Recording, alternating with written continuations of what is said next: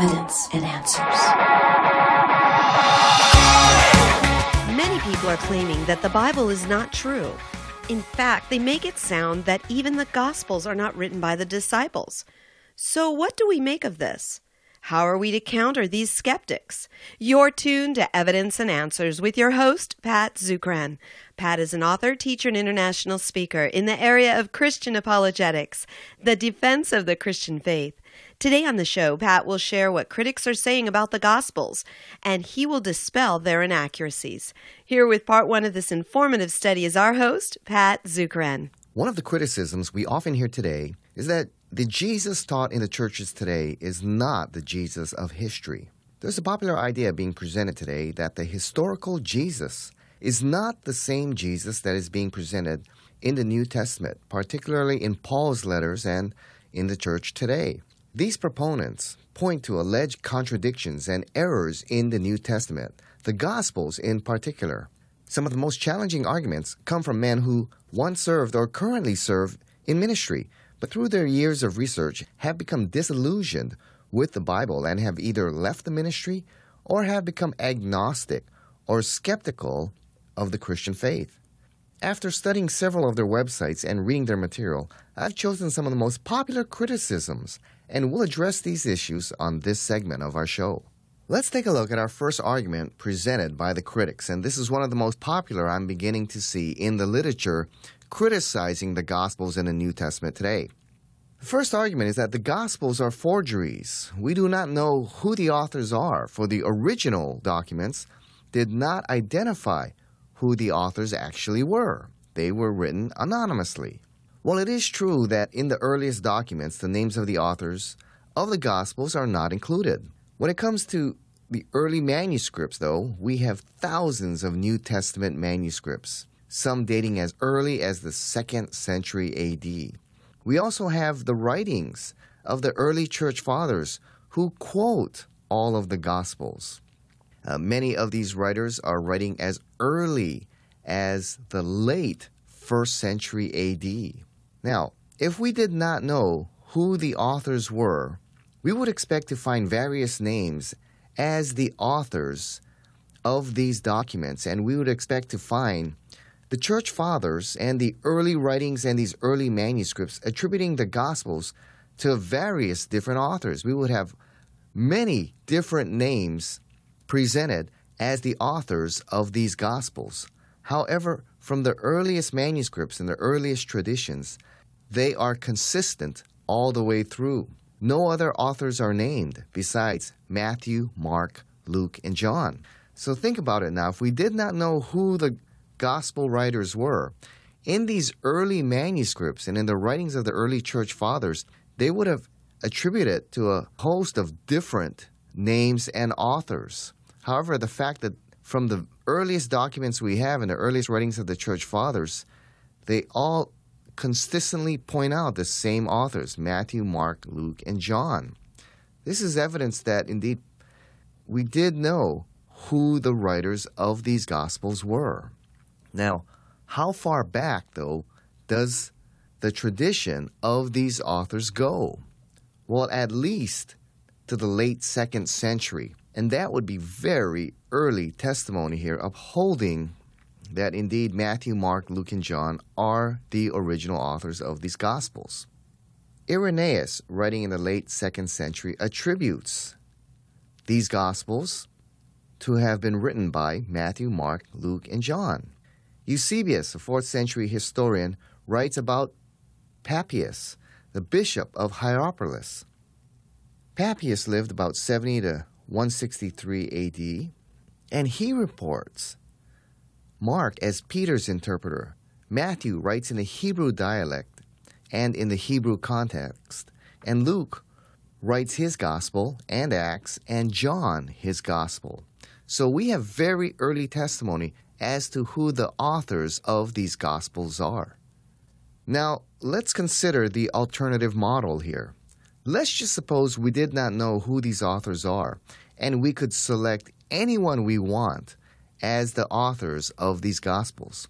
Who would be the best choice for an author of these books? Well, if the early church could select anyone the choice would have been someone very prominent who would raise the credibility of these books. However, that's not what we have here.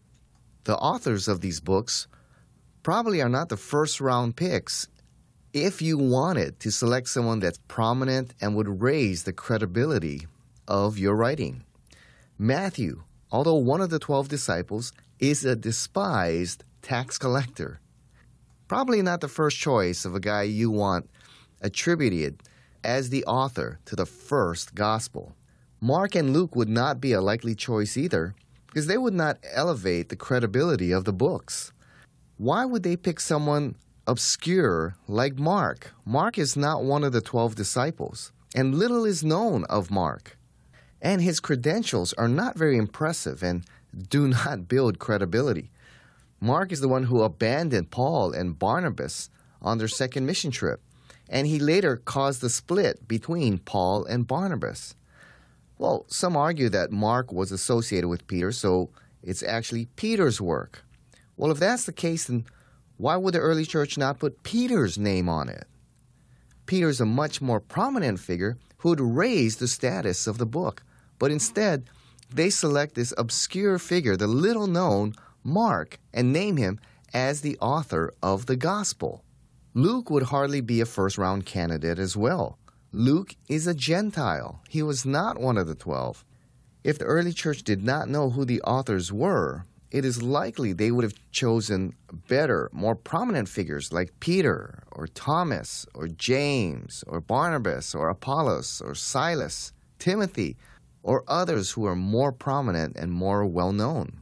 These authors that are selected here would not lift the credibility of the Gospels. But the reason these authors are chosen, most likely, is that the ancient fathers knew who the authors were and were careful to identify them. Therefore, we have a good case. The historical evidence does build a good case that indeed the authors of the four Gospels are indeed Matthew, Mark, Luke, and John.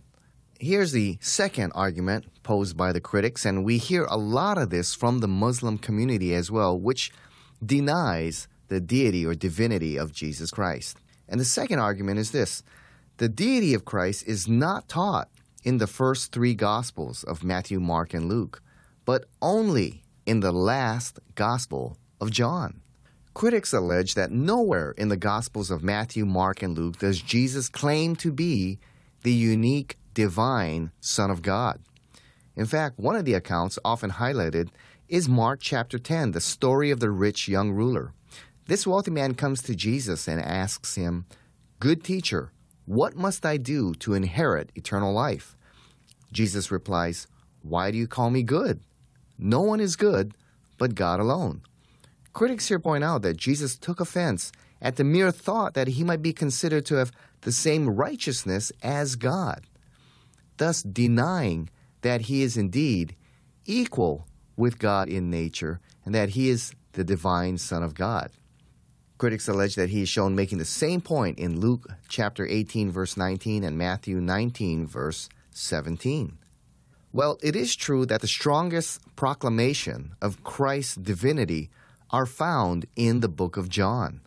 However, Jesus' claims to be the divine Son of God are also pronounced in Matthew, Mark, and Luke. Now, first, it is important to understand the framework, the theological framework of the Gospels.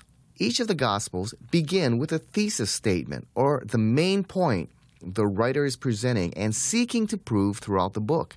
It then ends with a summary statement affirming the thesis of the writer. So, this is the theological framework in which Matthew writes. Matthew begins with a proclamation that Jesus' name Emmanuel means God with us. He quotes from Isaiah saying, Behold, the virgin shall conceive and bear a son, and they shall call his name Emmanuel, which means God with us. This is his opening thesis, which he proves throughout his gospel.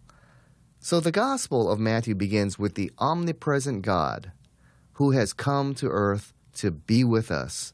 And it ends with the promise of Jesus saying to his disciples, I am with you always, even to the very end of the age. So the gospel begins with God being ever present with us and ends with Jesus promising his intimate presence with us always. Emmanuel, God with us. He will always be with us because Jesus is the ever present, omnipresent Son of God. That is the theological framework in which Matthew writes his gospel. So, in that theological framework, Matthew is indeed proclaiming the deity of Jesus Christ. Let's take a look at Mark, which most scholars believe to be the earliest of the four gospels, written no later than 60 AD. Now, Mark opens with this opening proclamation. He states in chapter 1, verse 1 the beginning of the gospel of Jesus Christ, the Son of God. That's his opening thesis, which he proves for the rest of his book. And it ends with the confession of the Roman centurion standing at the cross looking at Christ, proclaiming, Truly, this man was God's Son. So Mark begins with his declaration that Jesus is God's Son, and everything in between is to be read in light of that belief that Jesus was no mere man. He was indeed the unique Son of God. And it ends with a proclamation from that Roman centurion truly, this man was God's Son. So, from beginning to end, Mark presents Jesus as the unique Son of God. Luke's thesis is presented in chapter 1, verse 35, with the angel declaring to the Virgin Mary, The Holy Spirit will come upon you and the power of the Most High will overshadow you. Therefore, the child to be born will be holy, and he will be called the Son of God. Luke presents Jesus as a man, but someone with supernatural origin and a man with a supernatural destiny. From that point on, in Luke's gospel, he is presenting his case for his thesis that indeed Jesus is the Son of God. And Luke concludes with Jesus' answer to his accusers at his trial. They asked Jesus, Are you the Son of God then? And Jesus answered them, You say that I am. So when Jesus' accusers directly ask him, Are you the Son of God? Jesus gives an affirmation that he is indeed the divine Son of God. So when you understand the framework of the Gospels, the reader can see how the author's intent is to reveal that indeed Jesus Christ is the divine Son of God. Now, another important aspect to point out is that throughout the Gospels, Jesus claims authority that belongs only to God. For example, in Mark chapter 2, as Jesus is teaching in Capernaum, people bring to him a paralyzed paralytic upon a stretcher. And it says in verse 5 when Jesus saw their faith, he said to the paralytic, Son, your sins are forgiven. Now, some of the scribes were sitting there questioning in their hearts, Why does this man speak like that? He is blaspheming. Who can forgive sins but God alone? Now, the skeptics there looking at Jesus were thinking the right thing. The only one who has authority to forgive sins is indeed God alone. No one else has that kind of authority. The Lord says in Isaiah 43, verse 25, I, I am He who blots out your transgressions for my own sake and will not remember your sins. So indeed, the skeptics were right. Only God has that authority. Now, Jesus, knowing their thoughts, responds to them and says, Why do you question these things in your hearts? Which is easier to say to the paralytic, Your sins are forgiven, or to say, Rise, take up your bed and walk? But that you may know that the Son of Man has authority on earth to forgive sins, he said to the paralytic, I say to you, Rise, Pick up your bed and go home. And he rose and immediately picked up his bed and went out before them all, so that they were all amazed and glorified God, saying, We never saw anything like this. Here, Jesus rightly affirms their allegation. They stated no one has the authority to forgive sins but God alone. And Jesus affirms that and says, That is correct. But that you may know that I have the same authority as God, because I am the divine Son of God. He said, I will confirm it with an act of God, a miracle. And so he heals the man instantly, and the man gets up, rises, and goes home. God affirms his message and messengers with miracles. God will not affirm false teaching with acts of God. So Jesus here doing a miracle indeed affirms that his words are true, that he has the authority to forgive sins, the authority only God has, because Jesus Christ is indeed the divine Son of God, the Son of God equal in nature to God. Another evidence of the deity of Christ is that Jesus accepted worship. Now, that's very important because according to one of the Ten Commandments, it is clearly stated, You shall worship the Lord your God and Him alone. Matthew chapter 4, when Jesus was tempted in the desert, Satan offered him the kingdoms of the world if Christ would worship him, and Jesus, once again, quoted the Old Testament law, saying, You shall worship the Lord your God and Him alone. Jesus understood, and the Jews understood, that worship belonged to God and God alone. Yet, throughout the Gospels, people worship Jesus Christ and he receives their worship. He doesn't rebuke them or tell them to stop doing that. He receives their worship. For example, in Matthew chapter 2, even when he was a child, the wise men came to Jesus, and it states in verse 11, And going into the house, they saw the child with Mary his mother, and they fell down and worshipped him. Then, opening their treasures, they offered him gifts of gold, frankincense, and myrrh. And in other places throughout the Gospels, the disciples worship him. In Matthew chapter 14, when Jesus walks upon the water and then calms the storm, when he gets into the boat, in verse 33, it states, Then those who were in the boat worshiped him, saying, Truly, you are the Son of God. Again, in Matthew chapter 28, after the resurrection, it states, Then the eleven disciples went to Galilee, to the mountain where Jesus had told them to go. When they saw him, they worshiped him. So, several times throughout the Gospels Matthew, Mark, Luke, and John people worship Jesus and he receives their worship. The Greek word there is proskuneo. It's the same word used of the worship of God. There are several more examples we could go through, but time does not allow us to cover all the examples. But let me point out to you the title, Son of God. That is another revelation of the deity of Jesus Christ. Now, the title Son of God, some mistakenly understand this term to mean that Christ is somehow the offspring of God and therefore inferior to God. The term son of can mean an offspring, but here there's a greater meaning to that word. It is used here to mean in the order of. This phrase is used many times in the Old Testament. For example, the phrase son of the prophets means of the order of the prophets. It's used this way in passages like 1 Kings chapter 20 verse 35.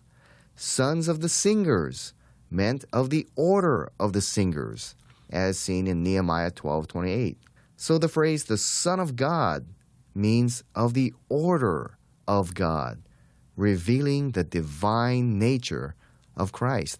So when that term Son of God is used, it's pointing to the divinity and divine nature of Jesus Christ. Now, finally, in Matthew chapter 26, this is one of the most direct confessions of Christ's deity. In Matthew 26, Jesus is asked directly by the high priest Caiaphas, Are you the Son of God? And Jesus answered, You have said so. But I tell you from now on, you will see the Son of Man seated at the right hand of power and coming on the clouds of heaven. So Jesus not only answered in the affirmative, he quotes the messianic passage from Daniel chapter 7. Now, Daniel's vision also revealed here that the Son of Man was to be more than human. In the other Old Testament writings, the image of one riding on the clouds was used exclusively for divine figures. Exodus 14, verse 20, 34, verse 5, Numbers 10, 34, Psalm 104, 3, Isaiah 19, 1. Whenever someone is riding on the clouds, that is a heavenly, divine being. And Daniel employed this image, and Jesus embraced it as his own. For example, Isaiah 19:1 says, "See the Lord rides on a swift cloud and is coming to Egypt." Here the Lord rides on the clouds. Psalm 104:3 states, and lays the beams of his upper chambers on their waters. He makes the clouds his chariot and rides on the wings of the wind. And that there, of course, is speaking of the Lord God. So here, when Jesus quotes from Daniel chapter 7, speaking of the Son of Man, his favorite title, seated at the right hand of power, coming on the clouds of heaven, he's quoting Daniel. And in that Daniel chapter, if you read it, it is talking about a divine figure. So here, Jesus not only affirms, answers affirmatively the question of Caiaphas, he further expounds on that, quoting Daniel chapter 7, further declaring his divinity and divine nature. Jesus then made an even more staggering claim when he said that he, as a divine human figure with all judgment and authority, would be seen sitting at the right hand of God, the right hand of power. This imagery was not unfamiliar to the Jewish council, which was intimately familiar with the Psalms.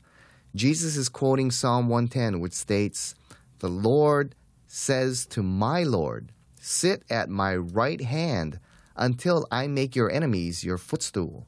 That Jesus would apply this text to himself, therefore, is very astonishing. Only a few significant figures in Judaism ever entered into God's presence. Even fewer sat in it. But up to this point, no one in Jewish literature was ever afforded the privilege of sitting at God's right hand. Yet Jesus personally insisted on his right to do so, further affirming his claim to be the divine Son of God. Now, as I conclude my case, you may still be asking, why didn't Jesus directly and explicitly state he was God in the flesh? Well, understand the Jews at this time are strict monotheists. And although there is evidence of the Trinity in the Old Testament, the doctrine was not clearly taught in Judaism. Therefore, Jesus wanted to avoid the confusion or the error of modalism. He did not want the Jews thinking he is God the Father. Therefore, as New Testament scholar R.T. France states, it was such shocking language that even when the beliefs underlying it were firmly established, it was easier and perhaps more politic to express these beliefs in less direct terms. So Jesus was introducing a doctrine that was unfamiliar to the Jewish culture at that time, the doctrine of the Trinity. And he didn't want his hearers to make that mistake thinking he was saying he is God the Father. Therefore, he had to be a little more strategic in how he presented himself being the divine Son of God. Now, addressing that passage, which our skeptic friend pointed out in Mark chapter 10, when the young man asked Jesus, Good teacher, and Jesus replied, Why do you call me good? No one is good but God. Jesus was not denying his deity in this passage. Jesus was trying to point out certain things. First, when the man used the term good, he was measuring good by human standards.